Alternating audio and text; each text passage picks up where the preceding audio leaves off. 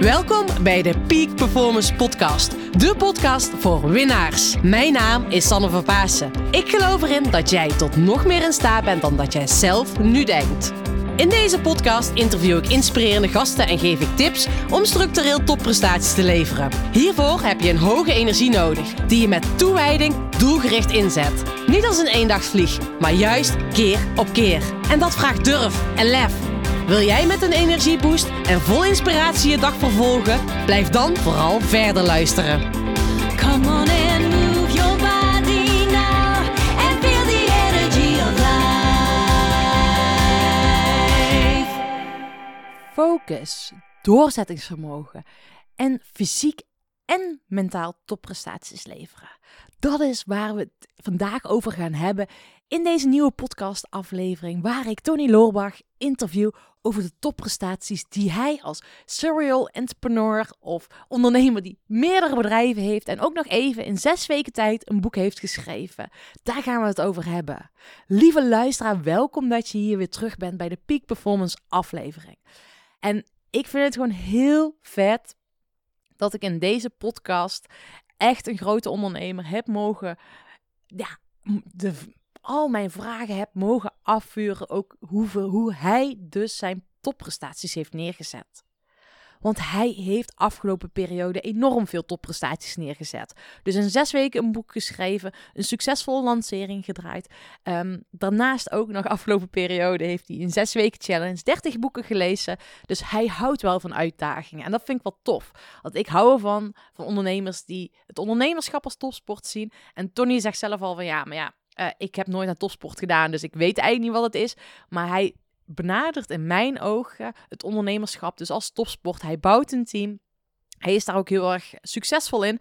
Nou, en ik zou zeggen, laat je inspireren door Tony en kom in beweging. Want dat weet je als je naar deze podcast luistert. Als je naar de Peak Performance podcast luistert, dan ben je een echte doener, dan ben je een echte winnaar. Dus kom in beweging en maak met één ding, na aanleiding van deze podcast, ga daarmee het verschil maken. Want zet kleine stapjes en dan zorg ervoor dat je structureel volhoudt. Ga luisteren, geniet van de podcast. En, oh ja, ik zou het bijna vergeten. Heb je mijn boek Het leven dat is pas topsport al besteld? Zeker doen. Gewoon kopen, hè. Daarmee support je natuurlijk ook deze mooie podcast. Heel veel luisterplezier. Lieve luisteraar, tof dat jullie er vandaag weer zijn bij de Peak Performance Podcast. En vandaag hebben we een hele bijzondere gast in de podcast. Eh, Tony Loormaak is hier vandaag bij mij. Tony, thanks voor jouw tijd. Ja, graag gedaan. Lekker eh, vanuit mijn eigen huis, dus dat, eh, dat lukt nog wel. Dat lukt me nog wel. Hè? Nou ja, ik ook lekker vanuit mijn eigen huis, want anders was de reisafstand iets langer geweest dan, dan dat het nu is. Hè? Vijf minuten om in te loggen in Zoom. Mhm. Tony, ik ben eigenlijk altijd als eerste nieuwsgierig. Waar krijg jij het meeste energie van? Waar krijg ik het meeste energie van? Ja, dat is een beetje, dat is een, beetje een gewetensvraag. Ehm, want eh, ja, ik ben, ik ben ondernemer en, en, en energie is voor mij best wel een belangrijke. Eh, en ik heb een aantal bedrijven, ik heb de afgelopen jaren gemerkt dat ik, dat ik heel erg die energiebalans in de gaten moest, eh, moest houden. En dat het aantal uren wat je te- tot je beschikking hebt op een dag, dat dat niet gelijk staat automatisch aan het aantal, aan- aan de hoeveelheid energie die je hebt op een dag, zeg maar. Dus daar ben ik best wel naar op zoek gegaan. En voor mij was gewoon eh, sporten is voor mij gewoon wel een rode draad. Ehm, dat doe ik eh, nou, in principe elke dag wel, maar drie keer in de week met een, eh, met een trainer. En dat is eigenlijk gewoon voor mij, ja, dat moet als allereerste in de agenda staan. En als dat er is, dan, dan gaat mijn week altijd wel goed. Dus als mijn sport goed is, dan is mijn voeding ook goed. En dan is mijn slaap ook goed. En dan is mijn stress ook goed. Ehm, dus dat moet er eigenlijk altijd in zitten. Maar ik ben niet een heel groot fan van het sporten zelf. Nee? Maar dit is gewoon een middel. Het is echt een middel voor mij, ja. Het is, dus, ja, een gewetensvraag van, ja, ik krijg wel de meeste energie van het sporten, maar dat is wel achteraf. Hè. Dus eh, gedurende het sporten, dan eh, krijg ik daar niet zo'n energie van. Nee? Dus je, je wordt niet zo blij van het sporten aan zich. Nee, ze zeggen dat dat, dat, dat een verslaving wordt. Na verloop van tijd. Nou, dat heb ik nog niet gemerkt. Hoe lang sport je al? Nou ja, weet je, tuurlijk, ik vind wel, ehm, eh, ik doe dan fitnessen en dat doe ik al 4,5 jaar met dezelfde trainer. Mhm. En natuurlijk, het wordt wel makkelijker en het wordt wel leuker om de progressie te zien. Hè? Je, je snapt het op een gegeven moment beter, ook hoe je lichaam werkt. Maar ik heb wel, ja, ik heb hier een home gym gebouwd. Omdat ik ook weet van ja, als ik ergens naartoe moet, dan is de kans al vrij groot dat ik niet ga. Ja. En eh, die trainer komt dan hier langs, drie keer in de week. Ja. En eh, hij is eigenlijk elke ochtend is hij wel een beetje laat. En dan sta ik echt voor het raam te kijken en denk, ja, misschien komt hij wel niet. hè. En denk, ja, en als die, als die niet zou komen, dan, ja, zelfs ik heb mijn sportkleren al aan. Ik sta al in mijn home gym. Als hij niet zou komen, zou ik waarschijnlijk nog niet eens één keer mezelf optrekken aan dat rek. En dan zou ik gewoon weer op de bank gaan zitten. Dus dat- ja, ik weet het van mezelf en daarom maak ik op deze manier mijn succes onvermijdelijk. Maar ik vind dat best wel knap, hè? En ehm, ja, sowieso. Volgens mij moet je gewoon een keer de mountainbike opstappen, want dan ga je het echt sporten echt leuker vinden. Maar dat, dat terzijde. Oké. nou, ik schrijf me even op. Ja. Ja, schrijf- ik neem je wel een keer mee. Maar hoe ben je erachter gekomen dat het zo waardevol is voor jou ehm, om het sporten toe te voegen in je leven of om dit structureel te doen? Ehm, nou, ja, ik wil zeggen per ongeluk. Nou, niet per se per ongeluk, maar wel, wel noodzaak. Ehm, ik heb altijd wel gesport hoor, in mijn leven. Ook als, als jeugd wel. eh, eh, voetballen en tennissen en, en, en alle mogelijke sporten. Ehm, en ook wel eh, af en toe wat fitness gedurende mijn leven. Dus op zich vrij, vrij sportief wel. Ehm, op mijn manier. Alleen, ehm, ja, ook ondernemer. Hè? En ik merkte dat toen ik ondernemer werd in 2010. Dat op een gegeven moment ja, ondernemen is ook een beetje topsport natuurlijk. Hè? Dan, dan ga je er 80, 100 uur per week ga je er vol gas in. En je hebt altijd wel iets te doen. Hè? Dus, dus sport is niet per se hetgene waar je direct tijd voor hebt. Als je ook nog dingen in je hoofd hebt die je achter je computer zou willen doen. Hè? Als je echt aan het bouwen bent. En dat heb ik jarenlang volgehouden. Was ook geen enkel probleem. Echt altijd wel die, die 80 uur gemaakt. En dan was de hoeveelheid werk ook echt niet, niet het punt. Ehm, zolang, het, zolang het goed gaat en zolang je het idee hebt dat het jouw keuze is wat je doet. En toen ik in 2015 een wat moeilijker jaar had, hè, dus de, business ging slecht. eh, we maakten nou, op een gegeven moment iets van 40.000 euro verlies per maand. En ja, dan gaan je buffers natuurlijk wel een beetje onder druk komen te staan. Ah, toen merkte ik van ja, nu heb ik financiële stress. Eh, en ik weet niet zeker of mijn bedrijf overeind blijft staan. Dus voor mij was het ook niet meer het gevoel dat ik een keuzemogelijkheid had. En, en dat was voor mij heel sterk. Van, nou, ik heb niet meer de keuze en daardoor heb ik er zo'n stress van. En eh, ja, samen met die financiële stress raakte ik toen in een burn-out. Mhm. En ehm, ik weet nog dat ik op een gegeven moment een beetje uit die burn-out begon te komen. En dat ik dacht van nou, ik ga zelf maar weer eens sporten. En het was echt de eerste keer dat ik ging sporten. Volgens mij hardlopen toen. Ja, toen voelde ik me na het sporten voelde ik me slechter dan voor het sporten. En ik dacht, dat, dat kan niet de bedoeling zijn. Hè? Volgens mij moet je na het sporten altijd beter voelen. Dus toen ben ik naar een, een professionele trainer gegaan met de vraag van, nou, hé, ik moet echt van een burn-out herstellen. En daar heb ik gewoon professionele hulp bij nodig. En ehm, met hem zijn we toen echt helemaal aan de basis begonnen. Hè? Dat was een beetje opnieuw eh, leren kruipen en opnieuw leren lopen. En alles qua houding en, en, en eh, al dat soort zaken. Dat vond ik in het begin vond ik dat vreselijk. Eh, maar beetje bij beetje merkte ik wel van ja, ik ga me er wel gewoon echt heel goed bij voelen. Hè? Dus mijn houding wordt beter, mijn energie wordt beter. Ik, ik kan, kan het leven meer aan. En ja, toen dat zo goed ging, heb ik besloten van nou, dan, eh, dan stop ik daar gewoon nooit meer mee. dus eh, die man is ook voor de rest van zijn leven moet hij mij blijven trainen, vrees ik. Hij is nog steeds jouw trainer. Hij is nog steeds mijn trainer, ja. ja. Zo, dus, en want je hebt dus die burn-out gehad en toen kwam je dus eh, erachter dat sporten heel waardevol was. En wat voor impact had dit? Hè? Want toen destijds ging het financieel gezien slecht met de business. Wat voor impact had het voor jou op je business dat je dit dus zo ging aanpakken? Nou, toen ik er eenmaal mee begon, toen had ik net de business wel een beetje voor de poort van de hel weggesleept. Dus, dus toen stond het weer. Maar, ehm, nou ja, een, een wereld van verschil. Hè? Je, je merkt gewoon, met sporten word je gewoon heel erg getest van hoe goed zit je erin. Ja. En ehm, ik merkte wel soms dan het verschil tussen de ene en de andere week. En dan had ik bijvoorbeeld een, een drukke week gehad, een gestreste week. En dan eh, was ik aan het krachttrainen en dan zei die trainer gewoon van ja, je bent gewoon 20% minder sterk dan vorige week met dezelfde oefeningen. En ik dacht, ja, dat, dat, dat is puur de stress. Nou word je dan nog getest. Hè? Of eh, wanneer je net je laatste reps niet kan halen met, eh, met uitdrukken en je wordt een beetje emotioneel. Dat is ook niet een goed teken. Nee. Je moet niet de tranen in de ogen hebben staan. Dus, dus je wordt heel erg geconfronteerd met jezelf. ehm, van, van hoe goed zit ik eigenlijk in de wedstrijd nu? En, eh, en dat was voor mij wel een teken. Want als het dan bij het sporten bijvoorbeeld niet goed ging, ehm, dan wist ik meteen van oké, we, we moeten even gas terugnemen. Want je bent weer over je grens aan het gaan. En dat, Ehm, dat merk je natuurlijk niet als je achter een computer zit. Dan heb je niet het idee van, goh, ik ben nu eh 20% minder dan dat ik vorige week was. Dat is een heel ander verhaal. Ja, en met sporten merk je dat. Ik merk het zelf ook als ik nu sport. En ik sport nu heel anders dan toen ik tijdens mijn sportcarrière sportte. Want toen had ik een trainingsschema. Nu voel ik ook meer van: oké, vandaag heb ik de energie en kan ik pushen. En sommige dagen kan het gewoon niet. Of dan ben je met je hoofd ergens anders en dan kan je wel sporten. eh, maar dan kan je niet zeg maar, het maximale uit die training halen. Klopt. Merk je dat ook zo erg? Ja, dat, dat sowieso. Dus, dus de trainen is, eh, is, eh, is een maatstaf. Ja. Ehm, ik merkte ook wel dat het heeft zoveel voordelen gehad qua, qua houding bijvoorbeeld. Ik kan me nog herinneren, eh, een van de eerste keren dat ik ging sporten, dus zei de trainer tegen mij, hij zei ja, ga nou eens gewoon rechtop staan. Dus ik deed dat en hij zegt ja, als je rechtop staat, dan eh, moet je hoofd boven je schouders zijn. eh, en niet voor je borstkas. dus ik had helemaal zo'n zo'n zo'n duivenhoofd, zeg maar. En denk, ja, dat, dat als je zoveel achter een computer zit, en dat wil, ik ben dan internetondernemer, ja, maar goed, de meeste mensen zitten een heel groot gedeelte van de dag achter hun computer. Eh, en anders wel op hun smartphone. Hè? Dus je krijgt ook, eh, je ziet bij fysiotherapeuten dat er ook steeds meer smartphone en tablet gerelateerde nekklachten komen. En daar ben je dan niet zo bewust van dat je eigenlijk de hele dag in een verkeerde houding zit. Ehm, en dat maakte voor mij al een verschil dat, om daaraan te werken. Dat er gewoon eh, het lichaam meer in balans is. Hè? Dat er meer energie in zit. En, en ik merk dan van ja, de, de taken die ik heb. Vroeger eh, deed ik alles. Hè? Dan schreef ik blogs en dan maakte ik video's en ik deed mijn boekhouding en alles, alles bij elkaar.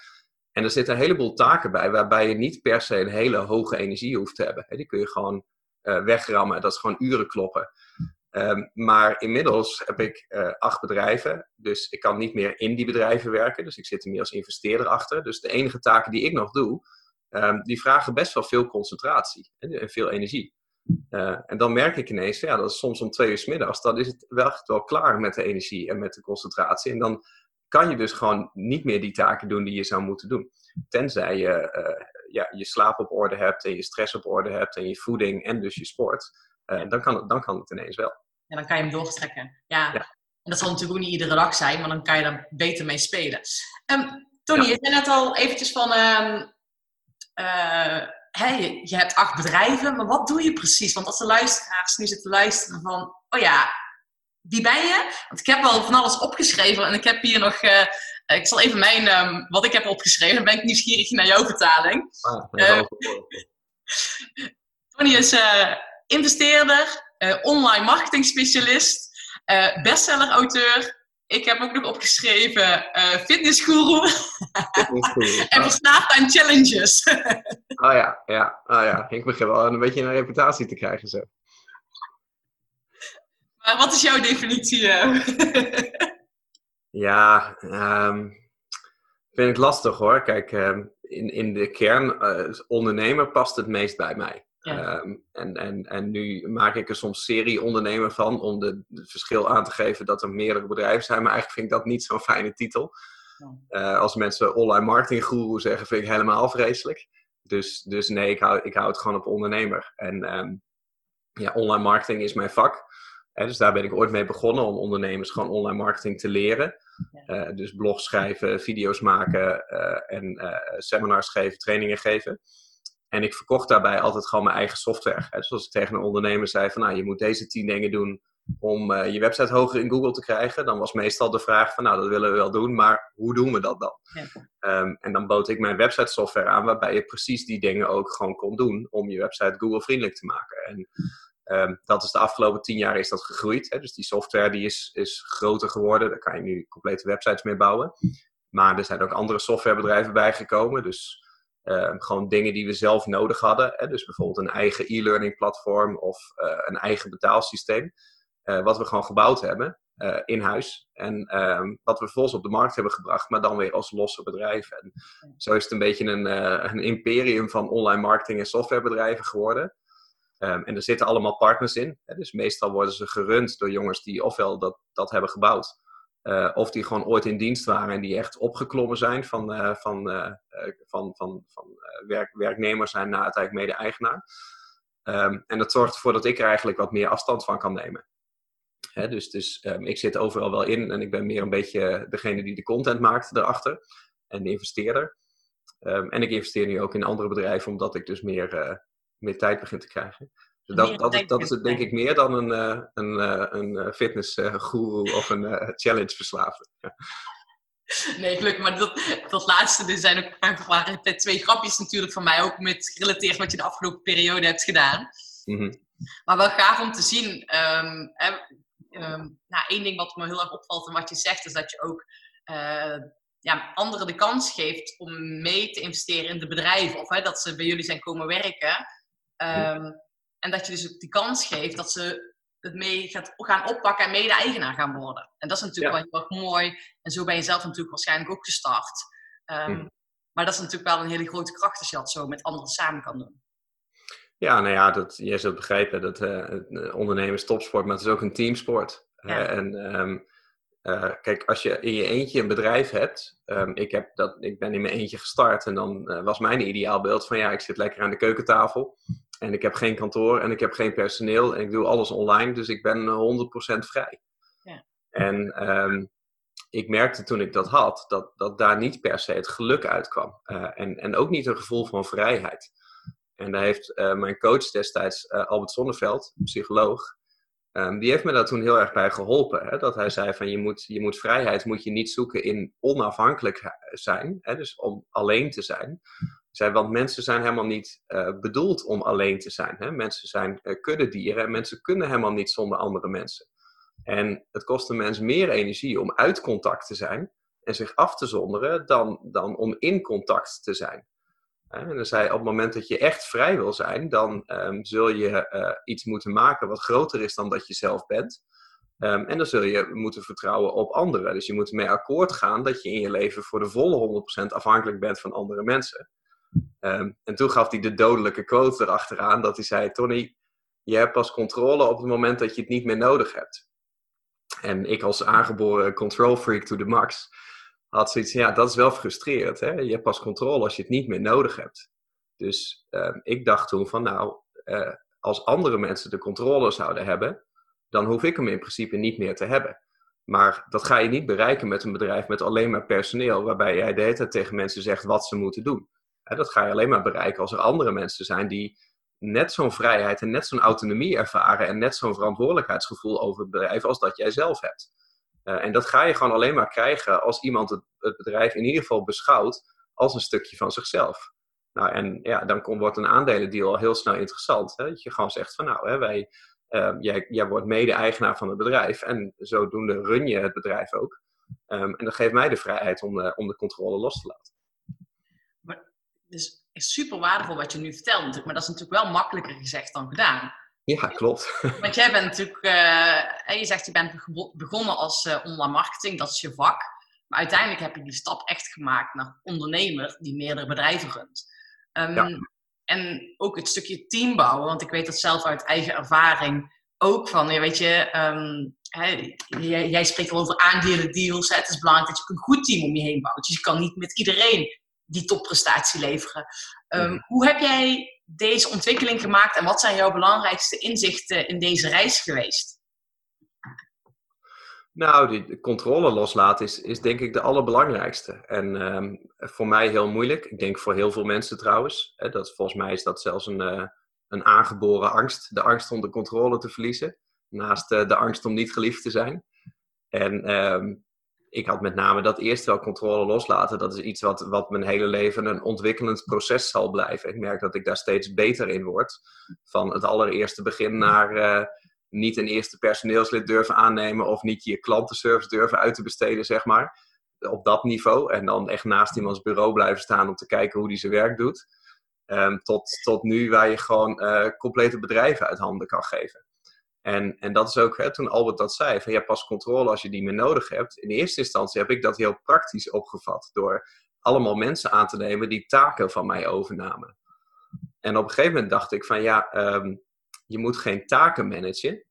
Um, en je moet ook geen mensen managen, want je kan helemaal geen mensen managen. Maar je moet uh, mensen zelf een proces laten managen. Um, waarin ze de taken zelf verzinnen. En toen werd het ook wat, wat mentaler voor mij. Ik dacht van, Um, je hebt pas controle als je het niet meer nodig hebt. Hè, zal Albert dat misschien geestelijk bedoeld hebben. Hè, dat je het van jezelf niet zou moeten willen hebben. Want denk, ja, je, je, je wordt op aarde gezet zonder dat jij daar iets van controle over voelt hè, bij je geboorte. Je, je gaat ook weer zonder dat je daar iets van controle op hebt. Ja. En het is een beetje een illusie dat jij in die korte tijd dat je hier bent, dat je alles maar zou kunnen controleren. Hè? Dus dat je overal invloed op hebt. En dat alles wat je naar je toe trekt, dat je dat ook altijd vast moet houden. En ehm, dat heb ik ook altijd wel een beetje gehad. Hè? Bepaalde angst, angst voor verlies, hè? angst om dingen kwijt te raken, zoals controle, of de angst om erop achteruit te gaan. En dan is alles wat je verzamelt, alles wat je naar je toe trekt in je leven, dat, dat hou je dan ook echt, zeg maar, krampachtig vast. Hè? Ik zei laatste keer in een interview van, nou, dan, eh, dan ben je net een soort van spons die alles opzuigt en vasthoudt. En dan ga je als een natte spons door het leven. En dan word je niet per se heel vrolijk. Hè, dus, Als een natte sponsor het leven, ja, ja. Ja, maar ja, zo kom je dan ook voor de dag. Ja, ja, ja, ja, ja. Ik, ik denk in plaatjes, ik krijg nu helemaal zo'n beeld ervan. Ja, dat dacht ik al. Ja. Nee, maar ja, dat, hè, als, je, als je vraagt van nou, wat is nou het grootste inzicht geweest? Ja, dat. En eh, ik merk dus elke keer, het is heel paradoxaal, maar ehm, elke keer als ik iets, iets loslaat of iets weggeef, ehm, dan word ik groter op de een of andere manier. Hè? Dus, dus elke keer als ik bijvoorbeeld aandelen weggaf, dan, dan werd het bedrijf groter en, en, en opgeteld werd zelfs mijn aandeel werd zelfs groter dan dat het was toen ik nog 100% had. Ja. En ehm, ik krijg daar heel veel reacties op van mensen die zeggen, ja slim hè, je moet delen om te vermenigvuldigen. Maar ehm, dat is zo transactioneel, hè? dat is zo met eigen belang. Ik denk, je kan ook gewoon delen, simpelweg omdat je zelf genoeg hebt.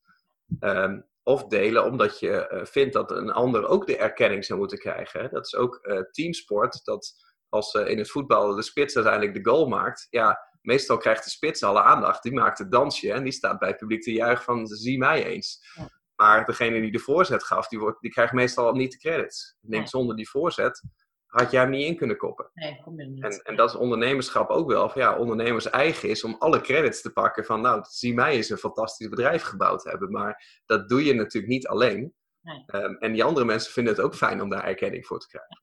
Ja, en sterker nog, dan gaan zij harder doorlopen. En Ja. ik merk dat bij mezelf ehm, ook gewoon hè, bij de mensen die ik begeleid, en het zijn veel ondernemers en, en ook een aantal topsporters. En dan zie ik ook letterlijk als een topsporter bijvoorbeeld wint, zeg maar, dan, dan ben ik helemaal, merk oh wow, dat vind ik ook gewoon vet dat je gewoon daar onderdeel van eh, zijn proces mag zijn. Dus dat is ook gewoon heel vet dat je iemand anders ehm, ja, een bijdrage kan leveren aan zijn of haar ontwikkeling. Dat is natuurlijk gewoon heel bijzonder. Ja, klopt. Ja. En ook een beetje angstig, hè? want straks gaat iemand je voorbij. Ja. Dat kan natuurlijk ook. Hè? Ja. Dat, dat, ik heb dat wel moeilijk gevonden in, in het bedrijf. Dat bijvoorbeeld ehm, eh, de, de nummer één methode voor mij om aan omzet te komen, eh, was in de beginjaren was altijd om webinars te geven. Hè? Ja. Dus, dus dan, eh, toen was het nog voor Zoom, maar dan had je vergelijkbare software zoals dit. En dan ging ik gewoon live en dan gaf ik uur, een uur lang allemaal online marketing tips. Van nou, dit kan je doen om hoger in Google te komen. Dit kan je doen om meer leads uit je bezoekers te halen. Dit kan je doen om meer omzet te maken. En dan aan het einde van het webinar, dan bood ik de software aan. Ehm, en er waren altijd heel veel mensen die dat dan kochten. En dan hadden we een enorme omzetpiek. En ja, dat deden we dan een paar keer per maand, jarenlang. En daar kwamen eigenlijk alle euro's kwamen eruit. En, en zolang ik dat zelf deed, had ik zoiets van, ja, nu heb ik controle. Want ik ben degene hier die, die het geld binnenbrengt. En voor de rest, het bedrijf doet van alles. Maar als ik er niet zou zijn, dan zou er geen bedrijf zijn. Ja. Ehm, totdat je op een gegeven moment dat ook uit handen moet gaan geven. Want het is niet een gezond bedrijf als de eigenaar van het bedrijf eh, persoonlijk elke klant aan de haren naar binnen moet trekken. Ja. Dat, dat, is, dat is geen schaalbaarheid. Dus, dus dan ga je in eerste instantie ook kijken van is er niet iemand in mijn team die die webinars ook zou kunnen geven. En, da- en dan merk je meteen twee problemen. Ten eerste, diegene zal daar de eerste keer niet net zo goed in zijn als jij. Dus dat is een direct eh, verlies van omzet, hè, van echt keiharde euro's. Dan moet je dan bereid zijn om te investeren dat je iemand opleidt. Ehm, en ten tweede, ja, het kan ook zijn dat iemand er beter in is dan jij. En dat die dan alle webinars gaat geven, terwijl die gewoon op de loonlijst staat. En dan moet je als ondernemer ineens concluderen van ja, maar wat doe ik er dan nog toe? Hè, dus, dus als ik geen toegevoegde waarde meer heb, gaan ze dan niet in opstand komen. Hè? Of eh, misschien word ik dan wel mijn eigen bedrijf uitgegooid. Of misschien gaan ze dan wel bij me weg. Ja. En eh, daar, daar kan je helemaal gek in maken in je hoofd. En daarom, eh, ik merkte dat ik daardoor heel vaak die stap niet zette. Ja. En, en toen ik dat op een gegeven moment wel deed, toen merkte ik ineens hoe fijn dat is als je dat los kan laten. En ehm, hoeveel je dan zelf kan groeien en hoe andere mensen ook groeien als jij ze maar de ruimte geeft om te groeien. Ja, en dan wordt het ineens een heel fijn proces. En dat is wel heel mooi, hè? maar het stukje, want daar ben ik heel erg nieuwsgierig, want het is gewoon vooral ook een mindgame. Hè? In je hoofd ga je, is het, een spel met jezelf. Hè? Ondernemerschap is ook topsport. Ehm, heb jij daar bepaalde, bepaalde eh, tricks voor of bepaalde dingen die je doet, hoe jij uiteindelijk, hè, want waarschijnlijk zal je dat nu ook nog af en toe tegenkomen, alleen op een andere manier. En het is nu niet bij de webinars, maar nu is het met andere dingen. Wat doe je dan als je dit weer tegenkomt? Nou, ik zal vast wel weer een andere plek hebben gevonden waar ik dan mijn controle weer vasthoud. Mhm. Alleen het wordt, het wordt gewoon makkelijker hoeveel te meer je daarmee oefent. Mhm.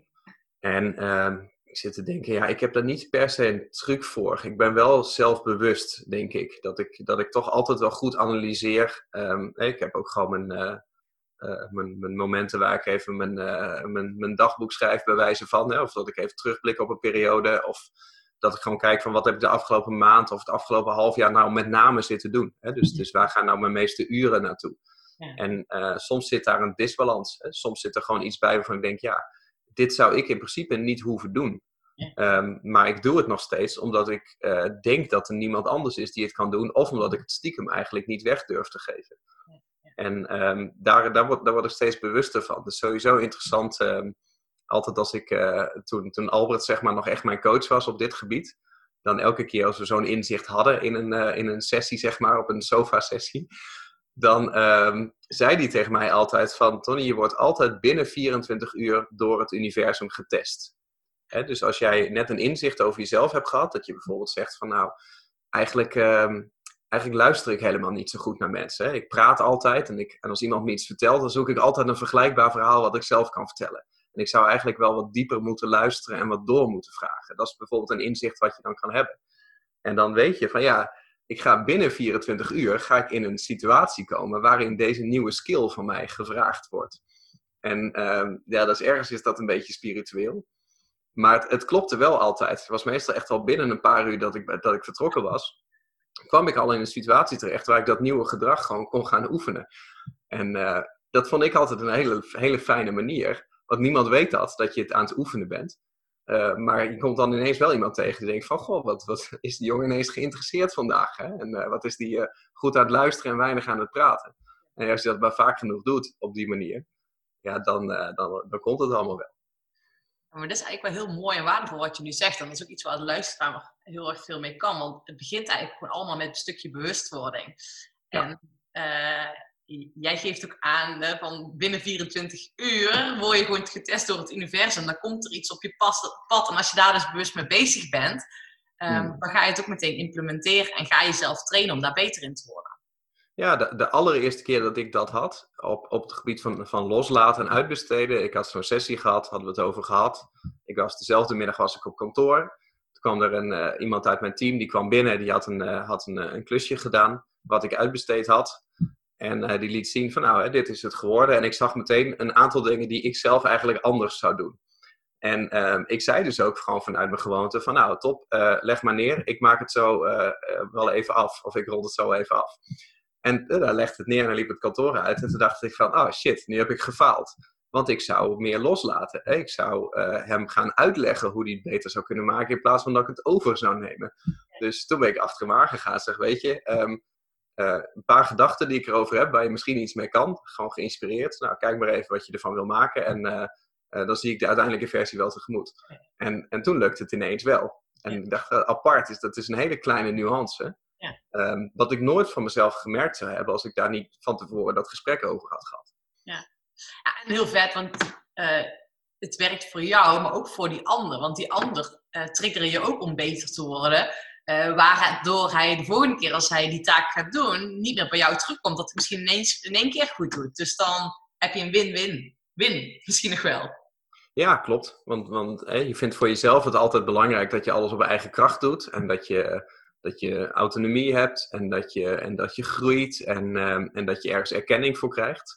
En zeker als ondernemer heb je die dingen. En dan als je vrij bent om te werken zoals dat je wil als ondernemer, dan ga je ook gewoon nadenken van wat heb ik nou nodig om echt goede resultaten neer te zetten.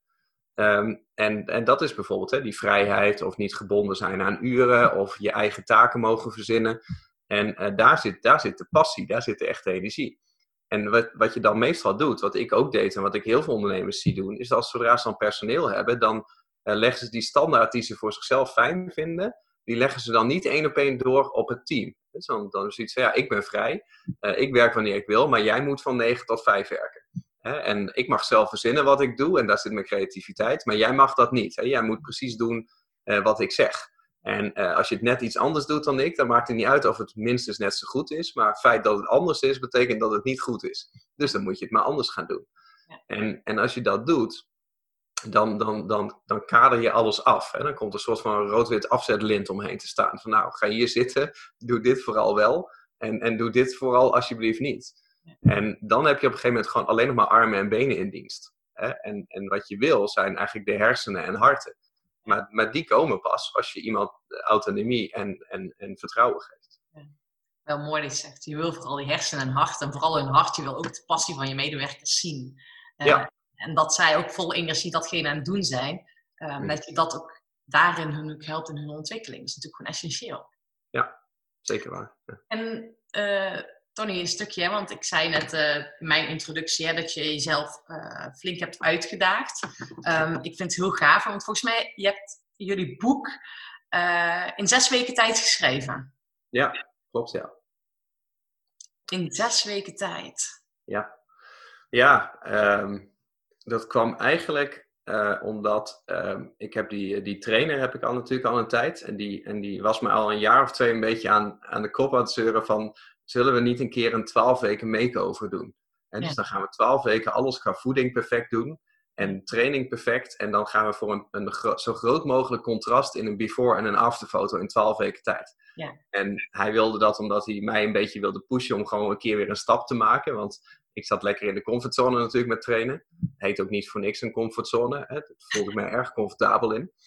En, eh, en hij wilde eigenlijk graag dat resultaat voor op zijn website. Zodat hij dan die foto kon laten zien en zeggen: Kijk, ik heb die jongen in 12 weken fit eh, gemaakt. En ik wilde dat eigenlijk niet. Want ja, ik wil, die, eh, ik wil die druk niet. En voor mij maakt het plaatje ook niet zoveel uit. En ik wilde eigenlijk ook geen toezicht op mijn voeding hebben. Want daar, heb ik een beetje een blokkade. Ik ben een beetje een moeilijke eter. En ik word al, word al helemaal panisch als iemand me vraagt van... Kun je eens vertellen wat je gisteren gegeten hebt? Ik wil die bemoeien. dat wil ik niet. Dus ik heb dat al die tijd niet gedaan. Ehm, tot in het begin van het jaar dat ik zou op 14 februari op vakantie gaan. En toen dacht ik, ja, dan heb ik precies de eerste zes weken van het jaar... eh, heb ik in principe vrij. Dus ik dacht, als ik het nu toezeg aan hem... ehm, dan hoeft het maar zes weken in plaats van twaalf. en eh, zo, is het eigenlijk, zo is het eigenlijk ontstaan. En eh, hij had zoiets nou ja, laten we maar doen. Zes weken is eigenlijk te weinig, maar prima. Ja. We zien wel wat we ervan maken. Ja. En omdat ik dat had, dacht ik van, ja, ik had tegelijkertijd een meeting met Martijn, mijn compagnon in de IMU. Ja. Ehm, over eh, de marketingplannen voor het jaar. Ja. En, en de vraag die wij ons heel vaak stellen voor een, een toekomstige periode is van, nou, stel dat we dit jaar maar één ding zouden mogen doen. Dus we zouden maar één marketingactie doen in heel 2020 en verder helemaal niets. Wat zou die marketingactie dan zijn?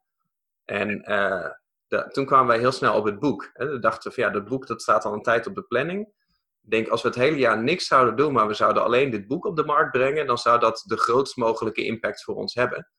Eh, dus ja, toen was 1 en 1 2. Toen dacht ik van ja, ik ga toch zes weken lang in focus op die fitnesstraining. Ehm, ik kan wel tegelijkertijd in zes weken dat boek schrijven, want dan heb ik een goede combi tussen fysiek en mentaal. Ehm, en ik wilde toch al zoveel mogelijk eh, thuis blijven en mijn eigen schema runnen. Want dat moest voor dat fysieke traject. Wil je natuurlijk niet eh, Ja. ehm, hè, dat, dat je ergens komt waar eten niet op orde is. Of dat je per ongeluk een tijd zonder eten zit en dat soort dingen. Dus mooi ingepland. En een boek schrijven, van ja, je kan wel in zes weken een boek gaan schrijven. Maar als je niet tegelijkertijd zo'n fitness challenge hebt, dan ga je waarschijnlijk eh, niet goed voor jezelf zorgen gedurende die zes weken. Hè? Want, want het is zo verleidelijk om dan maar achter die computer te blijven zitten. En te denken van, nou, ik ga nu niet een uur sporten, want ik kan beter even doorschrijven, want ik sta op, tijd. Eh, en door dit samen te doen, had ik echt gewoon mijn, mijn schema van, ja, ik wist zes weken lang van tevoren al precies wat ik zou eten en op welke momenten. Ik wist op welke uren van de dag ik welke training zou moeten doen. Dus ik had gewoon een schema van ja, eh, trainen, schrijven, trainen, schrijven, trainen, schrijven. En dat heb ik zes weken gedaan. Ja, en dat was echt, dat was echt een lifehack. Dus eh, ja, dus dat heb ik later nog een keer gedaan. En dat zal ik nog wel een paar keer gaan doen in mijn leven. En waarom was het zo'n lifehack voor je? Nou, omdat een boek eh, wat eigenlijk al eh, twee jaar op de plank lag, waar, eh, waar ik steeds niet aan toe kom, want er is nooit tijd over aan het einde van de week of aan het einde van de maand om nog even een boek te gaan schrijven. Dus je moet dat echt inplannen.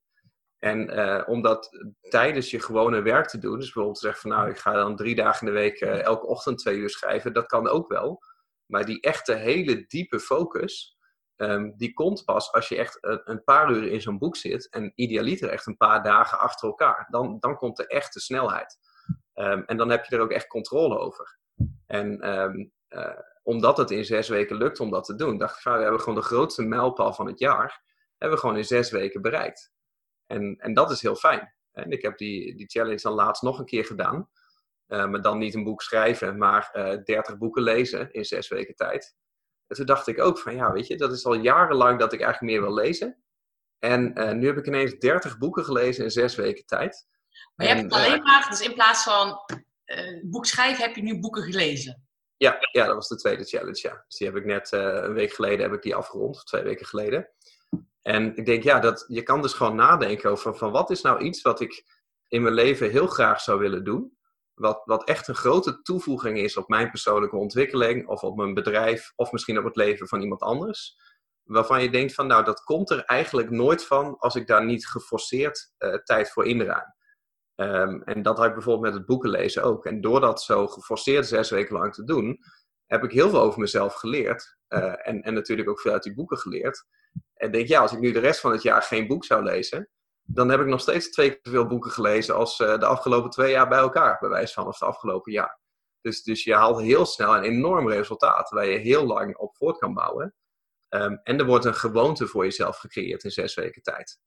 Dus, dus door ook zes weken lang elke dag te lezen en gemiddeld vijf boeken per week te lezen, heb ik nu zoiets van, ja, als ik nu een boekje moet lezen, dat, daar raakt mijn hand echt niet meer voor om. Dat is niet zo'n probleem. Ja. En voorheen was dat heel groot in mijn hoofd van, nou, een boek, daar ben je wel een week mee bezig. Hè? Misschien wel twee weken. En nu Ja. weet ik, ja, ik kan in drie tot vier uur kan ik een boek lezen. Ben je ook sneller gaan lezen?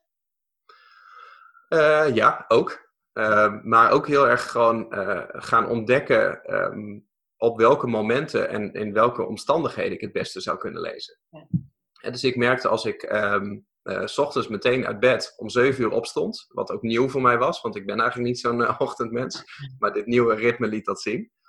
Dan stond ik om 7 uur op en dan, eh, voordat ik ook maar op mijn telefoon had gekeken, ik had nog niet op mijn laptop gekeken, ik had nog niet gesport, ik had nog helemaal niks alleen eh, een kopje koffie en een boek. En dan kon ik tot eerste uur, zolang het Nederlands geschreven was, kon ik gewoon 100 pagina's per uur lezen. En dan, dan gaat het echt heel snel. En dan kwam het ook echt binnen en dan onthoud ik het ook allemaal. En dat was echt het gouden uur. Maar ik merkte al van, nou, als ik bijvoorbeeld eerst ga sporten en ik ga dan lezen, ehm, dan gaat mijn leestempo al omlaag. Hè, want dan is mijn, mijn hartslag is al verhoogd. Ehm, dan zit ik er onrustiger in de wedstrijd. En, eh, en, dat, en dat kost leestempo. En eh, ik heb dan al iets van input gehad. Hè? Dus mijn gedachten hebben al aangestaan tijdens het trainen. En je merkt tijdens het lezen dat alle gedachten die je op die dag al hebt gehad, die uit je telefoon zijn gekomen of uit je laptop of dus uit zo'n trainingssessie, ja, die, die draag je dan met je mee. Ehm, en tijdens het lezen dwaal je daarna af, hè? waardoor je tempo omlaag gaat en je ook minder onthoudt van wat je hebt gelezen. Ik merkte als ik eh, mijn telefoon aan had staan en ik, ik zat te lezen en ik hoorde een WhatsApp-geluidje, dan was ik helemaal weg. En dan had ik gewoon vijf tot tien pagina's dat ik gewoon helemaal niet wist wat ik aan het lezen was. Dan had ik alleen maar zoiets van, wie zou dat zijn die mij net een WhatsAppje heeft gestuurd? Dus, dus daar leer je het heel goed van. En ik dacht dus dat ik altijd een avondmens was. En nou blijk ik ineens tussen 7 en 8 blijkt mijn eh peak state bereikt te worden. Hè? Blijkt mijn gouden uur te zijn. En ik ben blij, ik ben nu 33 dat ik dat nu weet. Uh, maar ik heb de eerste 33 jaar van mijn leven dat niet geweten. Hè? Moet je je voorstellen dat je daar dan op je 70ste of je 80ste achterkomt. Dat je achteraf eigenlijk altijd een ochtendmens was geweest. En dat je je hele leven lang uh, geoefend hebt om een beter avondmens te worden. Dat is, dat is natuurlijk zonde.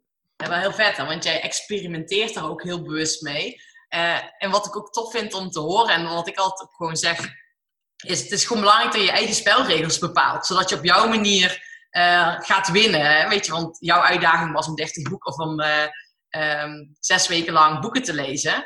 Mhm. Ehm, en dan ga je dus zelf bekijken, oké, hoe kan ik beste omstandigheden creëren om dat te doen? En dat heb je ook met het boek schrijven gedaan. En ik Ja. herken er zelf ook wel van, mijn boek is nu bijna af. En ik heb iedere ochtend geschreven, drie uur lang. Ehm, dat, dat was voor mij dus, weet je wel, vijf uur opstaan, eh, eerst even een uur voor mezelf en dan beginnen met schrijven. Ja, dat, werkt waanzinnig goed. Maar als je dat niet doet, eh, gebeurt het ook niet. Ja, en, en ieder mens is ook anders. En, eh, en in, in waar nou precies jouw, jouw peak state ligt. En wat grappig is, dat ik dacht dus dat eh, boeken lezen, dat het makkelijker zou zijn dan een boek schrijven. Want ik denk, ja, schrijven, je moet wel echt, eh, je moet je focus hebben, je moet je energie hebben. Als je moe wordt, dan is het niet meer zo goed. Dan kan je beter stoppen met schrijven. Ehm, maar ik kon eigenlijk prima vijf, zes, zeven uur per dag wel schrijven in het begin van het jaar. En ook een beetje afgewisseld in schrijven, redigeren. Eh, dan weer een tijdje met de volgorde aan het spelen zijn. Dan weer een tijdje met de afbeeldingen bezig zijn. Dus je hebt een soort van verschillende taken. Die eh, allemaal een andere vorm van concentratie vragen. Ja. Maar, en ik dacht, boeken lezen, daar hoef je geen concentratie voor te hebben. Je kan gewoon, je kan gewoon door blijven lezen. En dan gaat het maar wat langzamer. Maar dat is dus niet zo. Bij mij stopt het echt gewoon bij, nou, vier uur op een dag. Dus maximaal vijf. Dat was echt wel de max. En dan eh, was ik om zeven uur s'avonds klaar. Dan dacht ik, ja, ik, ik kan nog prima drie uur lezen voor het slapen gaan. Maar dat, dat lukte dan gewoon niet meer. En, eh, en dat, had, ik- dat had ik niet verwacht. Maar dat, dat, is, dat is wel goed om te weten. Ja, ik herken dat wel. Ook met lezen, ook, je moet een bepaalde scherpte daarvoor hebben en een bepaalde focus daarvoor hebben om dat voor elkaar te krijgen. Ehm, ja, je kan wel lekker doorbladeren en dan jezelf vertellen dat je het boek gelezen hebt. Ja. Maar ik deed die challenge dan tegen mijn broer. En die, die, eh, of, of met mijn broer dan. Mhm. En die las dus mijn broer. ja, wie het meest gelezen heeft. Nou ja, dat was, we wisten wel dat, dat eh, kijken wie er het eerste klaar is natuurlijk. En, Ja. en we hadden ook een fitness challenge tegelijkertijd. Hè? Dus we wilden ook kijken van wie kan nou het meest indrukwekkende lijf creëren in zes Ja. weken tijd. Dat Ja. is een, wel een beetje een broederstrijd natuurlijk. Ehm, en, dat, en dat moet ook, want ik heb anders die wilskracht ook niet. Hè? Ik kan bij een boek wel denken van, ik vind het niet zo'n leuk boek. Of ik snap het wel, dus ik sla het halverwege, doe ik het dicht. En dan heb ik het maar gelezen. Maar dat is natuurlijk niet eerlijk voor zo'n challenge. En ik weet van ja, mijn broer, hij leest hetzelfde boek. Het kan zijn dat hij straks langskomt, of in het weekend, en dat hij mij dan iets gaat vragen of iets gaat vertellen over een boek waar hij enthousiast over is. En dat ik door de mand val, dat ik het niet gelezen zou hebben. Ik denk, dat risico, dat kan ik niet lopen. Want als zou ik dat maar bij één boek doen en ik zou door de mand vallen, dan denkt hij waarschijnlijk dat ik al die andere boeken ook niet heb gelezen. Dus ja, Ja. dan, dan moet je wel gewoon alles lezen. Ja, maar wel vet. En heb je het ook gelezen en ook geïmplementeerd? Want wat, wat doe je met al die kennis van 30 boeken? Niks. Niks. Nou ja, ja wel, wel iets, maar, maar eh, lang niet alles. Heel veel mensen hebben dat gevraagd van ja, onthoud je dan wel alles? Of, of, maak je dan overal een samenvatting van? Denk nee, dat, dat, dat doe ik niet. Dat, ehm, daar deed ik het ook niet voor. Hè. Ik deed het omdat ik ehm, eh, het plezier in dat lezen meer wilde vinden. En te kijken van hoe gaat dat als ik mezelf echt een keer stretch. Ehm, en ik wilde het een en ander over mezelf leren. En de dingen die er in die boeken staan, waarvan ik denk van dit is echt één op één voor mij, hier kan ik iets mee. Ja. Ehm, die zijn zo duidelijk. Ja, ik kan, ze- ik kan ze wel opschrijven, maar die komen gewoon binnen. En daarvan weet ik wel dat ik er iets mee ga doen. Ja. Dingen die helemaal niet voor mij zijn, ja, die, die, die laat ik ook. Hè. Ik weet wel waar ik ze kan vinden. Daar hoef ik niet een samenvatting voor te schrijven. Dus echt in een van de allereerste boeken stond... eh, het geheim van succes is weten wat je moet negeren. En, en dat is in, in ondernemerschap is dat ook. Hè? Een ondernemer die een te brede focus heeft, die eh, alle producten wil verkopen aan alle mogelijke doelgroepen, die is nooit succesvol. Hè? Succes zit altijd op focus en op specialisatie. Hè? Hoeveel te kleiner je het voor jezelf maakt, des te succesvoller je wordt. Ja. En dus met topsport is dat ook zo. Hè? Dat, dat, dat hoeveel te meer jij je kan specialiseren op een bepaald onderdeel, des te groter de kans op een Olympische gouden medaille. Hè, maar je, je gaat ook niet nu met, met schaatsen beginnen en denken: ik ga de volgende Olympische Spelen op elke afstand een gouden medaille halen. Want de grote kans dat dat niet gaat lukken. En nou is de kans sowieso niet zo heel groot dat je een gouden medaille haalt. Nee. Wel, wel meer als je je hele leven gaat focussen op één onderdeel. Ja. En dat, dat had ik met die boek ook. Dus eh, ik haal eruit wat erin zit. En wat ik deed, eh, dat als ik iets las waarvan ik dacht: eh, hier wil ik iets mee. dan maakte ik er snel even een foto van, in plaats van er iets over op te schrijven. Want als je aan het lezen bent, dan ben je aan het consumeren. En dus zit je brein ook in een consumeermodus. En op het moment dat je een aantekening gaat maken, dan ga je produceren. En dat betekent dat je uit de leesmodus gaat, dat je je eigen gedachten eroverheen laat gaan en dat je voor jezelf gaat verwoorden wat jij ermee wil. En dan ben je helemaal uit het boek. En dat kan wel, dat is prima als je dat wil. Maar dat gaat, je, dat gaat niet werken als je 30 boeken in zes weken moet lezen. Want dan Nee, heb je te weinig tijd. snelheid. Ja. Ja, dus dan, ik keek dan gewoon aan het einde van de dag keek ik gewoon naar alle foto's die ik had gemaakt. Ja. En, ehm, en als daar iets tussen zat waar ik echt iets mee wilde, dan, dan zet ik een concrete taak op mijn to-do-lijst. Ja. Of ik gooide het op een dump met eh, hersenspinsels van nou, dit is een leuke uitspraak van iemand anders. Hè. Die kan je nog eens een keer jatten als jij een presentatie geeft en een, en een goede quote nodig hebt.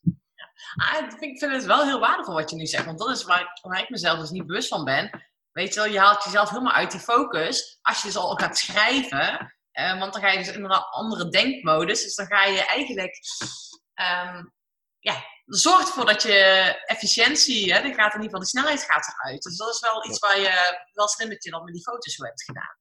Ja, en, en dat was bij het schrijven van het boek ook, dat je eh, van tevoren eigenlijk bepaalt van wat ga ik nu schrijven. Ja. En al de- eh, dat je eerst het denkwerk doet. Hè? Dus, dus je maakt eerst een, een outline van een stuk. Ja. Van nou, hè, dit, dit is het hoofdstuk, nou dat is logisch. Vervolgens komen de paragrafen. En vervolgens komen de tussenkopjes. En dan per tussenkopje ga je echt al kijken, gewoon al in je hoofd, van wat zou hier uiteindelijk moeten komen te staan. En dan zet je daar al steekwoorden bij.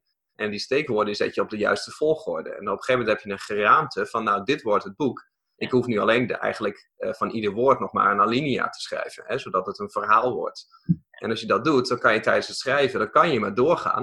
En dan heb je niet halverwege zoiets van, hmm, Ja. misschien eh, praat ik mezelf nu de verkeerde kant op. Of ben ik nu niet eens aan het uitleggen wat ik later in het boek ook een keer wil uitleggen. Of ben ik nu niet eens aan het herhalen wat ik eerder ook al eens een keer heb uitgelegd. Eh, of je hebt ineens een spontaan idee tijdens het schrijven en dat schrijf je er maar even bij in. Dat, dat klinkt als heel logisch, alleen dan op een gegeven moment wordt het zo'n eh, gedrochtelijk werkstuk wat je hebt, zeg maar, waar aan alle kanten nog iets aan schort, dat, je, dat het te groot wordt om het ooit af te krijgen. En, en daar merkte ik het ook al van, ja, je kan beter het denken en het schrijven als twee losse processen zien, in plaats van dat je het tegelijkertijd probeert te doen. Ja, maar grappig, daar heb ik dat ook mee gedaan. Mensen vroegen wel eens, ja, maar hoe weet je wanneer je wat je gaat schrijven? Ja, dat wist ik al. Weet je, het is gewoon een kwestie van schrijven. maar dat we- denkwerk is al gedaan. Ehm, ja, en dan ga je gewoon zitten schrijven, weet je wel. Dat komt dan wel uit je pen. Dus dat is wel heel mooi. eh.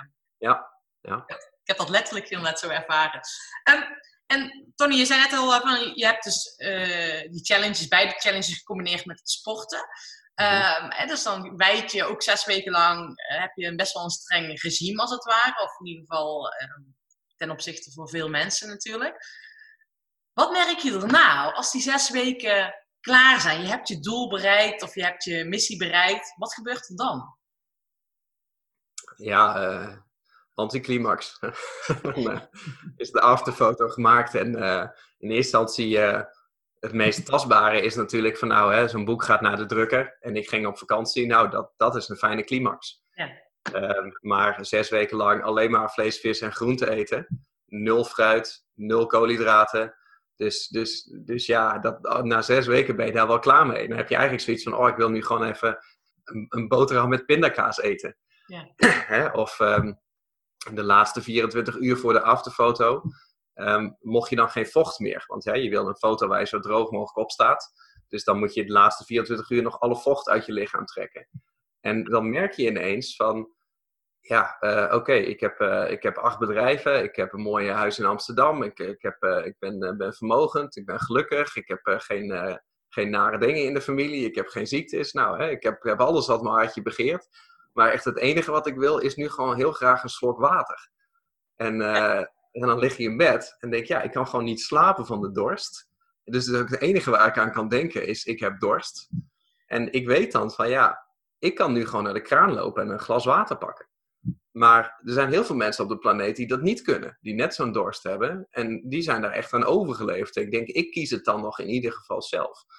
En ehm, als je dan na die 24 uur dan je eerste slok water gaat drinken. Ja, dat is, dat is ja, sorry dat ik het zeg, maar dat is bijna orgastisch. Hè? Dan heb je zoiets van, nou, ik, dit, gewoon als ik iets zou mogen kiezen in mijn leven, dan zou het dit zijn. Dus ehm, het relativeert heel erg. En dan is de hele grote climax na de tijd van het resultaat wat je hebt bereikt. Ehm, en, en de foto die je op je Instagram zet, waar dan alle likes op komen, ja, dat is, dat is dat heel leuk. Maar dat is een heel dun resultaat. Hè? Dat is echt met een, met een uur of twee, ja, dan is dat eigenlijk weg. Hè? En dan, is het, eh, dan ga je weer aan de orde van de dag en dan denk je, ja, ik ben nu al bijna vergeten hoe erg eh, het allemaal afzien was. Maar eh, het inzicht neem je natuurlijk wel met je mee. Hè? Hoe, hoe fijn het is om dan nu weer de vrijheid te hebben. Om op ieder moment van de dag weer te kunnen doen wat je op dat moment wil doen. En hoe is het sporten nu? Nou, nu eh, matig. maar dat komt. eh, ja, we zijn nu eh, anderhalve week verder. Dus ik heb sowieso mezelf een week vakantie gegund. En ook met voorbedachte raden om ook echt een week niet te trainen. Ja. Ehm, eh, ook om het lichaam een beetje tot rust te, te brengen. Las ik ook in een van de laatste boeken trouwens. Altijd Scherp was dat volgens mij. Het was het, het dertigste boek wat ik las.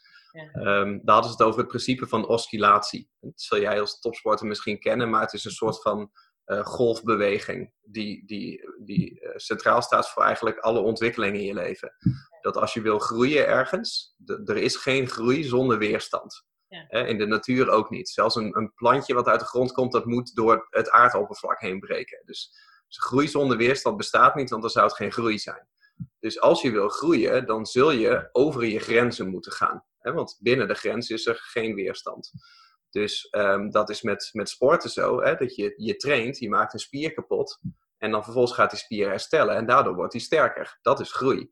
Ehm, met stress is dat net zo. Als jij jezelf een hele lange tijd in hele stressvolle situaties hebt gebracht, dan ga je over je grenzen. ehm, waardoor je ook je grenzen oprekt en daarna stressbestendiger bent. Maar dat werkt alleen maar als je die piek ook laat volgen door een dal. Hè? Dus dat er een compensatie is. Dus actief herstel. Ja. Dus eh, na eh, een periode heel hard trainen, moet er ook een periode van hele diepe rust zijn. Ja. Na een periode van heel veel stress moet er ook eigenlijk eenzelfde periode zijn van geen stress, zodat het lichaam kan herstellen. En ik denk dat ehm, het, het over je grenzen gaan is niet zo moeilijk. Dat doet iedereen wel vaak in zijn leven. Maar het jezelf de tijd gunnen om daar minstens net zo lang van te herstellen, dat is, dat is wat moeilijker. Hè? Daar zijn we wat ongeduldiger voor. En, en dat is ook wat ik uit die burn-out heb geleerd. Is ja, als jij ehm, net zoveel tijd nodig hebt om stress af te bouwen als dat je tijd nodig hebt om stress op te bouwen, ja, dan, dan heb ik nog wel een paar jaar te goed hè, van, van stress afbouwen. Dat is wat, wat het meestal gebeurt. Hè. Het bouwt zich allemaal op in je lichaam en je gunt je geen tijd om te rusten. En daardoor ga je uiteindelijk ook eh, minder presteren. Ja. Dus eh, lang antwoord om eh, voor mezelf goed te praten dat ik nu even niet aan het sporten ben. Nee, maar het is, dat is wel, eh, dit is niet voor niks de Peak Performance podcast. En ik zei ook altijd tegen mensen van, joh, ik help mensen om peak performance te leveren in plaats van high performance. Mede ook om te voorkomen wat jij nu zegt, dat je te veel stress op, op, opstapelt en in een burn-out terechtkomt, of fysieke klachten krijgt, of niet kan slapen, of relatieproblemen. Ehm, en sterker nog, in mijn boek, en mijn boek heet Het Leven, dat is pas topsport, help ik mensen ook echt mee van, oké, hoe kan je dat nou doen? Hoe zorg je dat je dat doel gaat realiseren? Hoe breek je door je plafond heen? Ehm, maar dat je ook, ja, ik noem het periodisering en supercompensatie, gaat toepassen. Dus eh, sporters die, die ja, dat, dat heb jij zelf ook ervaren. Je gaat ook op een bepaalde manier bouw je je trainingen op. En je begint niet meteen met intervaltrainingen of eh, met krachttraining met de zwaarste gewichten. Nee, zorg eerst voor die techniek. Nou ja, en dat is ook in het ondernemerschap en het leven zo, weet je. Je hoeft niet altijd vol focus te werken. Ehm, maar als je weet wat je wilt en dan kan je op het laatste stukje, heb je die focus heb je echt nodig. Dan kan je die oproepen. Ehm, en ja, wat jij dus hebt gedaan, echt, je hebt jouw eh, omstandigheden op bepaalde momenten wel heel erg gecreëerd om in de ideale focus te komen. Ja, maar, maar ik denk dat hè, het, het, is natuurlijk, er wordt wel vaak gezegd, hè, ondernemen is topsport. Ik durf dat eigenlijk niet meer zo te zeggen, want weet je, ik, ben een, ik ben een enorme eh, schaatsliefhebber. Dat, misschien een van de weinige overgeblevenen in het land die gewoon sinds 1993 iedere schaatswedstrijd heeft gekeken en alle uitslagen nog weet. Echt ook geweldig. En ehm, een van mijn helden eh, is dan automatisch bijvoorbeeld ook Jochem Uitdagen. Hè? Die eh, twee Olympische gouden medailles, een zilveren, eerste man onder de 13 minuten met het schaatsen, 10 kilometer. En op een gegeven moment kwam ik dan door mijn business, kwam ik met hem in contact. En ik denk, nou dat is mooi hè, dat, je, dat je zo ver kan komen in je werk, dat je dan je helden uit de sport kan ontmoeten. En de eerste keer dat ik met hem ging koffie drinken, toen, toen liet ik me ontvallen van ondernemen is topsport. en, eh, en toen zei hij van, oh oké, laat me je trainingsschema dan eens zien. Ja. En toen dacht ik van ja, daar zit wel een kern van waarheid in. Want je kan dat wel zeggen als ondernemer, dat het topsport is. Maar dat, daarmee bedoel je vaak is dat je heel hard werkt. Ja. Eh, maar, maar als jij, denk ik, ik ben geen topsporter hoor, maar als jij een topsporter bent, ehm, en, en echt een droom hebt, zoals een Olympische gouden medaille, dan betekent dat niet dat je alleen heel hard moet werken. Hè? Dat betekent ook dat je een aantal hele impopulaire keuzes moet doen. Hè? Dat je misschien wel heel egoïstisch moet worden. Dat je eh, blokken moet inruimen waarin je jouw ding doet. ehm, en je, en je, je totaal niet laat afleiden, bijvoorbeeld. En dat, je, eh, dat het ook een holistisch beeld is. Hè? Dat niet alleen jouw, jouw training eh, belangrijk is, maar ook je slaap en ook je voeding. En ook je stressniveau en ook je, je relaties om je heen. En eh, de mate van mensen die, je- die je steunen. En, en dat is wat Jochem ook aangaf. Hè? Dat hij zelf aangeeft dat hij eigenlijk te vroeg is gestopt met zijn carrière als schaatser. Eh, omdat hij pas toen hij gestopt is achterkwam dat het probleem niet was dat hij niet hard genoeg trainde. Maar het probleem was dat hij te weinig rust nam. Hè, En pas toen hij eh, daarna die rust is gaan pakken, merkte hij van wow, er zit echt nog veel meer in mijn lichaam. Maar ik heb het, het, het rusten nooit als een bewust onderdeel van mijn train- training ervaren. Hè, dus ik ben elke keer maar weer harder gaan trainen. Ja. ehm, om maar meer resultaat te krijgen. En daar zat het hem uiteindelijk niet. Ja, super mooi dat je dit zegt, want dat heb ik zelf ook ervaren. En dat is ook wa- wat, waar ik mensen en de luisteraars nu ook voor wil uitdagen. Van joh, ga eens kijken, ga eens naar je eigen trainingsschema kijken. En dat is niet puur dus eh, het harde werken, meters maken. Want daar maken we meestal, of heel vaak de fout. Ja, daar wordt de fout gemaakt, maar ga ook naar je rust kijken en het holistische beeld. Wat Tony net, net ook zegt, van dat het bredere plaatje is en dat je je eigen spelregels bepaalt. En ben ik ook even nieuwsgierig, want hoe, eh, hoe jij dat ziet. Kijk, ik heb eh, ervaren winnen maakt niet per se gelukkiger. En wat ik daarmee bedoel is, ehm, ik heb hele mooie wedstrijden, grote overwinningen binnengehaald. En ik kwam erachter, ja, tof, check het. En ik ging weer door. En ik besefte van alleen dat winnen, ehm, nou ja, dat, dat is leuk voor die checkbox. Maar ik voelde me ook een soort van leeg. Ehm, En ik ben mijn definitie van winnen anders gaan definiëren. En dat is uiteindelijk de reden waarom ik stop ben met mijn sportcarrière. Maar hoe kijk jij daar tegenaan van eh, op het moment dat je een doel hebt gerealiseerd hoe zorg je ervoor dat het niet zomaar afchecken is, maar dat je er ook optimaal van geniet?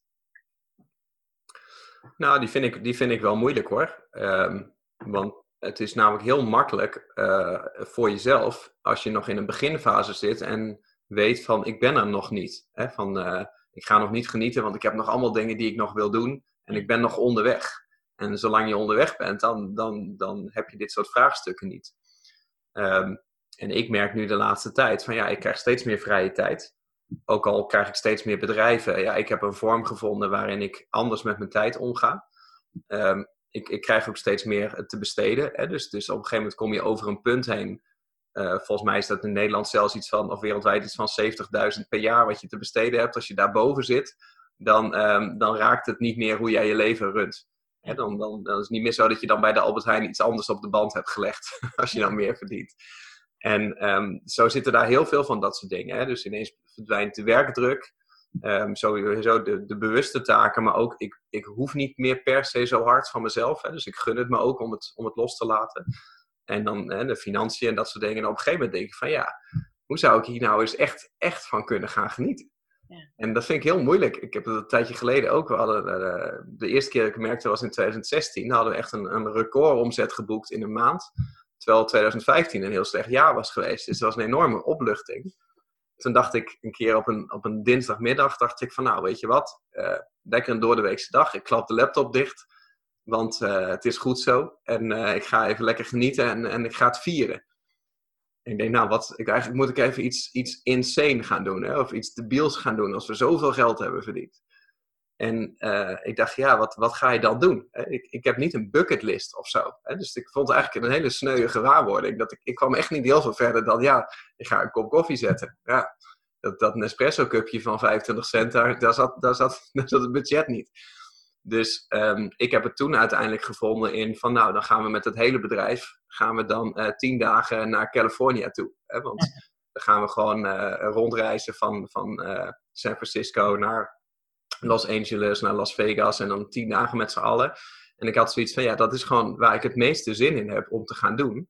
Eh, om daar naartoe te gaan, maar dan met hun. Hè? Dus als vriendengroep dan. Ook al is het je personeel en je mag dat eigenlijk niet als, als vrienden zien. Nee. En, ehm, en dat zijn ervaringen die je dan je, je hele leven bijblijven. Ja. En eh, dat, dat is wel een beetje wat ik daaruit heb gehaald. Dat, dat ik het nu vaak daar vind. Hè? Dus als, eh, als er iets te vieren is of iets te genieten. Ja, genieten alleen thuis op de bank en wachten totdat je een goed idee krijgt, dat is er nooit bij. Dus je zult, ehm, ja, je zult onder de mensen moeten gaan. En idealiter iets moeten gaan doen waar andere mensen het met je mee kunnen vieren. En dan, dan wordt het wel heel erg leuk. Ja, tof, jij zegt dus vooral door andere mensen met andere mensen samen vieren. Wat ik zelf bij mezelf ehm, heel vaak achterkom, is, en nou ja, ik heb natuurlijk gewoon een passie voor fietsen en voor de natuur. En ja, jij zit in Amsterdam, ik woon in het zuiden van het land. Ehm, we hebben hier heel veel bossen. En waar ik dus echt gewoon zo intens van kan genieten als ik gewoon midden in de bossen ben en gewoon in de natuur sta. Gewoon Mhm. niks hoef, weet je wel. Dat vind ik zo bijzonder. Ehm, dat heb ik net nog gedaan. Nou, vandaar dat je zo rustig bent. Vandaar, ja, dat- is wel voor mij altijd een manier om eh, ja, lekker relax, eh, ja, gewoon, gewoon fijn te zijn. Maar dat is denk ik wel super belangrijk, dat je dus die momenten ook gaat vieren en niet zomaar door blijft gaan. Ja, ik vond dat in de, in de coronatijd bijvoorbeeld ook wel moeilijk. Hè? Dan, dan, eh, hè, we hadden, ik heb dan die challenge gedaan in de coronatijd, maar tegelijkertijd hadden we ook het boek wat ik dan eerder het jaar geschreven had, hebben we dan bijvoorbeeld gelanceerd. Oh ja. Nou, dat is de grootste actie die we ooit hebben gedaan. Hè? We, we verkochten 15.000 stuks van die boeken in 2,5 week tijd. Wat ik nooit had verwacht. En dat zette de hele business op zijn kop. Want, want al die 15.000 mensen, die kregen daarna ook de optie om met, met de software te gaan werken uit, uit dat boek. En wij hebben dan drie softwarebedrijven die daarop aansluiten. Dus er waren ineens eh 400, 500 mensen die gewoon een softwareaccount aanschaften in een week tijd. En dat legt ook onze hele organisatie weer eh, plat. Dus we hebben ook iets van zeven mensen aangenomen in, in twee weken tijd. Om het allemaal maar te kunnen bemannen. Dus je ziet ineens het bedrijf verdubbeld. En Ja. eh, we, hebben nog, we hebben nog nooit zo'n piek ervaren. Ja. Maar ja, iedereen zit thuis. Dus je ziet elkaar niet. En eh, dat maakt het al heel lastig. Dan merk je ineens hoe belangrijk dat eigenlijk voor je is. Ja. En ik zat dan ook nog eens in mijn eigen challenge tegelijkertijd. Hè? Dus ik dacht, ik kan nou wel een, eh, een mooi whiskietje opentrekken. Maar dat mag nu niet. dus en ik, ja, geluk zit in hele kleine dingen.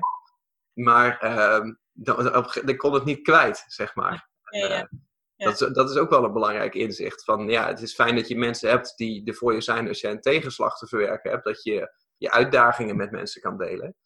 Maar het is minstens net zo belangrijk dat je je successen met iemand kan delen. Want alleen een succes hebben, Ja. ehm, dat, dat is heel hol. Hè? Als jij de enige bent in je omgeving die gezond is, of succesvol is, of rijk is, of een, een, een topprestatie heeft behaald. Dat, dat ja, is heel tof, maar het maakt het heel hol als anderen daar geen onderdeel van zijn. dat klopt, we maakt het leeg. En dat is natuurlijk ook ehm, zo dadelijk wel heel vet als je gewoon ook gewoon samen weer een keer live iets weer met elkaar kan doen. Want dat, hè, dan- dat betekent natuurlijk gewoon zoveel. En dat is de valkuil voor nu om maar gewoon in je eigen bubbel te blijven zitten. Maar dat heb je juist dus ook nodig om dingen eh, ja, te vieren en om te Ja, we hebben wel een, eh, een virtuele borrel gedaan hoor, op Zoom. Met eh, twin- twintig schermpjes en dan iedereen met een drankje. Maar dat is, ja, dat is, dat is niet een vervanger of zo. Dat is denk ik de meest ongemakkelijke borrel die we hebben gehad. Ja, dat snap ik. En dan ga je allemaal door elkaar heen praten en dat werkt natuurlijk helemaal niet. Dus het is nog wel een, eh, dat is ook wel een challenge aan zich om hoe je dat goed ga- kan organiseren natuurlijk. Ja, bij ons was de oplossing dat dan maar niemand aan het praten was. Dus dan zit je gewoon stil beeld te kijken. En, en niemand voelt zich geroepen om het woord te nemen. Dat snap ik, ja, maar heel, maar heel vet. Maar gewoon, dat is echt, vind ik ook echt topsport. Dat je gewoon in 2,5 week tijd 15.000 boeken hebt verkocht. Eh, Ja. Dat is echt bizar. Knappe prestatie. Dank je. Nou, ik dacht, er komt nog een vraag. Maar, Nou, eh, dat wou zo. Ik wilde eigenlijk zeggen, ik wil er heel veel over weten, maar we zijn nu al ruim een uur aan het kletsen. Oké. Eh, En volgens mij kunnen we daar ook wel weer een hele nieuwe podcast over opnemen, hoe je dat eh, voor elkaar hebt gekregen. Maar dat is een mooie afsluiter in mijn ogen. Van op het moment dat je als ondernemer, of ambitieus professional, maakt niet uit, hè, een top, topprestatie neer wilt zetten, en misschien ook wel die lancering van het boek, en dat je dat zo groot hebt neergezet. Als je één ding mee mag geven, wat is dan het allerbelangrijkste ehm, wat je mee kan geven? Ja, het is wel, een- het is wel een saai inzicht. Maar eh, dus ik weet ook niet of mensen het leuk gaan vinden.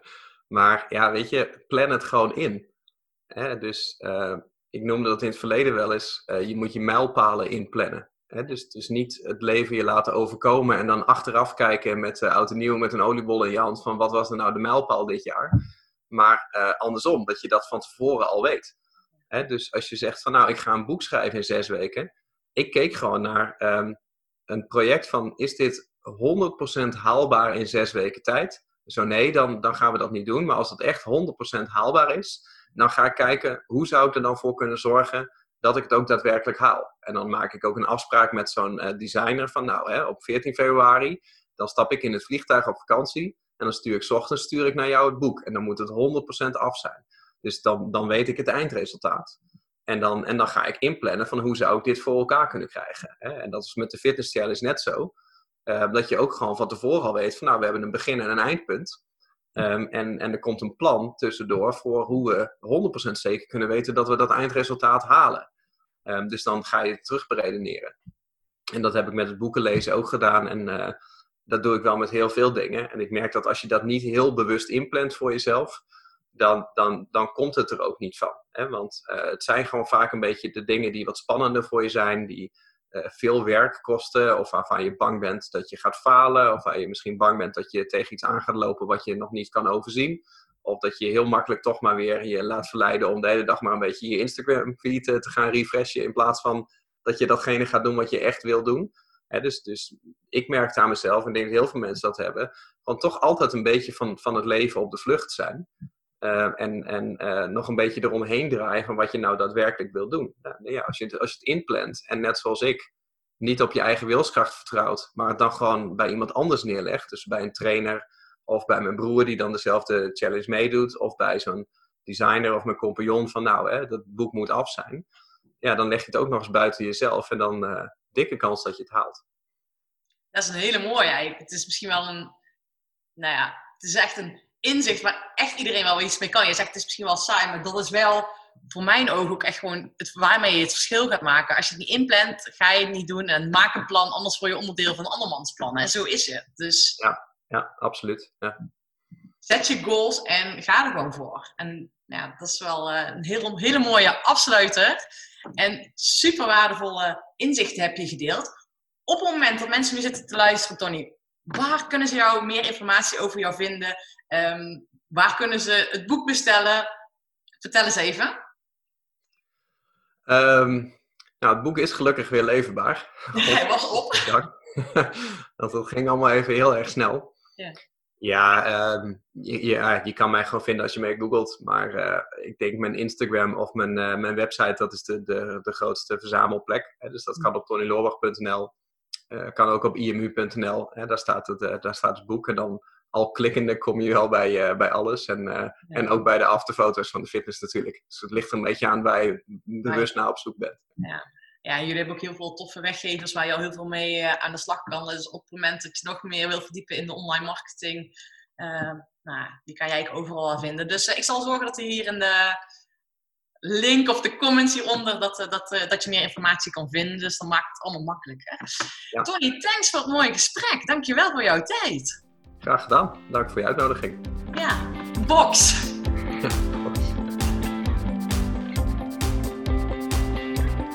Thanks voor het luisteren van deze podcast-aflevering. Dank je wel daarvoor. En weet, antwoorden vind je in beweging. Dus neem nu één ding waarmee je dus in beweging gaat komen.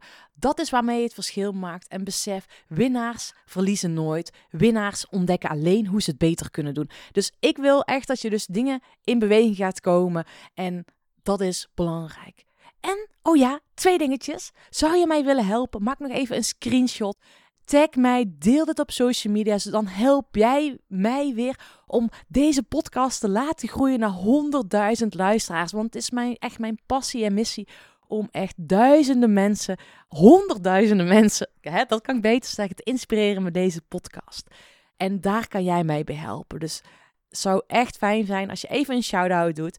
En iets anders, race even naar managementboek.nl en bestel daar mijn boek Het leven, dat is pas topsport. Is een boek waarmee je echt letterlijk en figuurlijk in beweging gaat komen. Dat helpt je als jij op een kruispunt staat in jouw leven. Als je voelt dat je ergens in mag veranderen of dat je op die handrem staat. Ik help je daarvan af te komen. Of als je zelfs merkt van joh, mijn lichaam is niet meer zoals 20 jaar geleden. Of 20 jaar geleden, dan ben je wel heel oud. Eh, sorry, eh, Pardon. Oh, als je niet meer dat lichaam hebt toen je 20 was. Als je merkt van oké, ik zou me graag wat energieker willen voelen. Mag weer meer stromen. Nou, ga mijn boek even kopen. Race naar de managementboek.nl. En ik zou het zo tof vinden als je het boek Het Leven dat het was topsport bestelt. Thanks alvast. Hele fijne dag. En tot de volgende keer. Doei doei. Bedankt voor het luisteren van deze podcastaflevering. Ik vind het zo gaaf dat je tot het einde bent gebleven. Nou, daar wil ik je natuurlijk ook voor bedanken. Ik wil nog twee dingetjes meegeven. Ga naar mijn website toe. Daar heb ik een toffe weggever staan waarbij ik je help vol energie je doelen te realiseren.